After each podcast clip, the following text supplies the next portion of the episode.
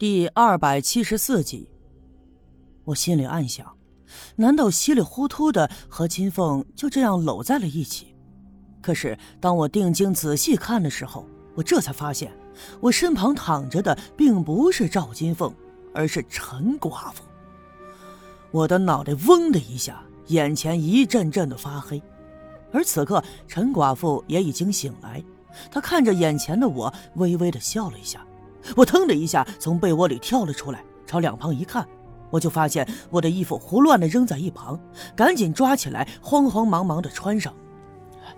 陈陈姐，这，我我我羞得满脸通红，因为此刻我已经彻底明白了昨晚到底发生了什么。可是我恍惚中就觉得跟我搂抱在一起的是赵金凤呀，却万万没有想到竟然是陈寡妇。一时间，我不知道说什么才好，慌乱的手足无措。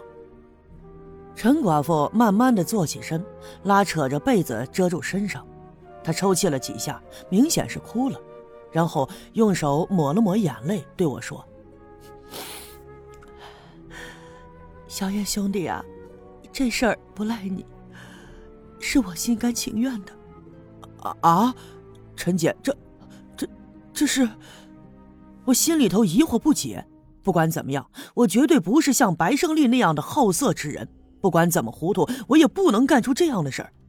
就连我跟赵金凤独处的时候，我都没有做出任何侵犯她的行为，怎么会，怎么会忽然跟眼前这个陈寡妇就就发生了这样的事情呢？小叶兄弟，实话跟你说了吧，昨晚你喝的那杯茶里头。有药，啊啊，有有药，这这是咋回事啊？啥药啊？唉，事到如今啊，我呢也就不瞒你了啊。昨儿晚上啊，打我那家伙之前他跟我好，我就寻思着我能跟他过一辈子。不过呢，他那事儿不行。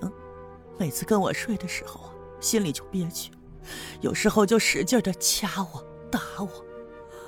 后来我寻思着，就跟卖牲口的弄了一些给驴马配种的药，我就想跟他那啥的时候给他喝点昨儿晚上我就泡在茶杯里了。可没想到呀，昨儿晚上我俩就拌了两句嘴，他就动手打我，还骂我是贱货。说以前都是哄我的，根本就不会带我走。他嫌我脏。后来，你就救了我。你说你在心里头拿我当回事儿，我明白你不是那个意思。可是我觉着呀，这么大个刘家镇，也就你拿我当个人了，所以。说到这儿，陈寡妇低下了头，用手理了理垂下来的头发。她继续说：“这事儿啊，你别往心里去，这都是我自愿的。以后啊，我也不会缠着你的。我呢，也不会跟人说我是个寡妇，啥也没有。你拿我当一回事儿啊，就是我的恩人。我呢，没啥可报答你的，只要你不嫌我脏，这事儿。”就算是我的回报吧。陈寡妇毫不犹豫的就说了这么一番话，让我一时间竟然无言以对。我明白她的心意，可是我却无法接受这样的现实。毕竟明天早上我要和金凤去县城里登记，她成为我的合法妻子，我呢也算是有妇之夫了。可万万就没想到，竟然会发生这样的事情。我的大脑里一片空白，我不知道该说些什么才好。我看了一眼陈寡妇，虽然她此刻已经是泪流满面，但她的神情却十分的从容淡定。其实我明白，她呢是一个特别坚强的人。她的坚强并不是生来就有的本性，而是在经历了种种磨难以后，在被一个又一个男人伤害的体无完肤之后，才做出了如此极端的决定。当然，我没法责怪他。